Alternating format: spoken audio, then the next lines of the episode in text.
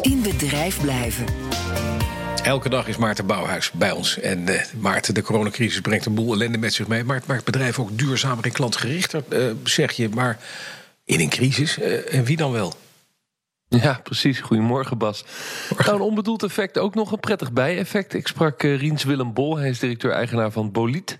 Zij maken materialen voor vloeren, uh, hebben een wereldwijde afzet vanuit de Hendrik Ido Ambacht, onder de rook van uh, Rotterdam. Mm -hmm. Ze werken onder andere veel voor de maritieme sector, cruiseschepen bijvoorbeeld. Nou, dat ziet hij wel een beetje met angst en beven tegemoet, want yeah. hoe populair gaat het cruisen nog blijven? Dus, nou ja, maar goed, dan haken we aan op, bij de strandtenthouder. laten we eens kijken wat er wel gebeurt. twee jaar geleden investeerde ze in een innovatiecentrum, een soort attractie. Uh, ze noemen het zelf Business to Professional Marketing. Nou ja, klanten komen vanuit de hele wereld en ervaren dus de innovaties van uh, Boliet. En dat gaat eigenlijk gewoon door het uh, totaal nieuwe innovatiecentrum wat we hebben gebouwd, waar we eigenlijk graag mensen naartoe wilden laten komen. Dat is helemaal virtueel gemaakt. Dus we hebben de zogenaamde customer journeys helemaal gespecificeerd. Als je grote zorgcentra wil voorzien van vloeren, uh, zijn er een aantal professionals die daar mee in de weer zijn. Dat is uh, de arts onder andere, de directeur van het ziekenhuis, de architect, maar ook de aannemer. En daar proberen we heel, heel specifiek onze klantreis voor vorm te geven. En dat is precies waar eigenlijk ons innovatiecentrum voor geschikt is gemaakt. En dat hebben we helemaal virtueel gemaakt in ongeveer anderhalf, anderhalve week tijd. Precies, de customer journey is nu geheel gevirtualiseerd. Uh, maar, maar waarom is dat klantgerichter? Ja, precies. Mensen hoeven niet meer in te vliegen. En nee. dat zegt hij dus ook. Ja, wij vliegen nogal veel. Mm. Nou ja, ze kunnen nu in 20 minuten tijd die groepjes, bijvoorbeeld als ze een vloer voor een ziekenhuis gaan leveren, door die experience leiden. Daar zijn meer dan 200 filmpjes voor gemaakt.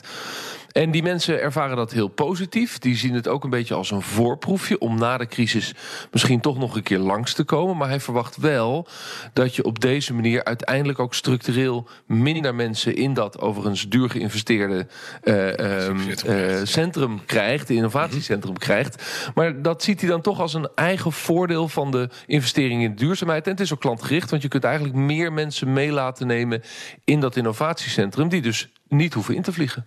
Precies. Een ander, ander aspect. Wat doen ze met de lege corona-agenda? Wat je zei het al, cruiseschepen. Nou, ze uh, zien dat toch wel een beetje met, met angst en beven tegemoet. Dat, hoe ja. gaat dat daar? Nou, precies. Wat er gebeurt is eigenlijk dat de bouw van schepen... Uh, hij is overigens niet de eerste die dat aan mij bevestigt... die gaat door. Ja. Uh, dus dat is goed nieuws. Uh, er worden zelfs nog schepen verkocht, hoorde ik van een andere uh, scheepsleverancier. maar het onderhoud, dat is in één keer stil komen te liggen. Nou, dat levert natuurlijk ook dan een beetje die lege agenda op. Ze hebben 25 mensen op de R&D zitten.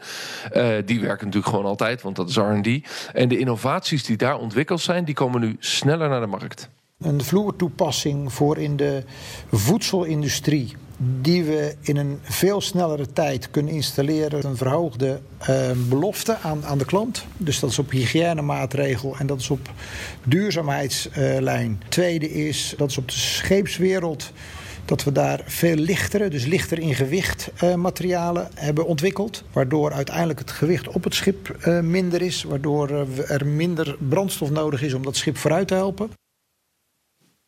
En zo zien we weer andere, andere mooie innovaties. Riens Willem Bol, zij dat directeur-eigenaar van Boliet. Dankjewel, Maarten Bouwhuis. Fijn weekend en tot volgende week.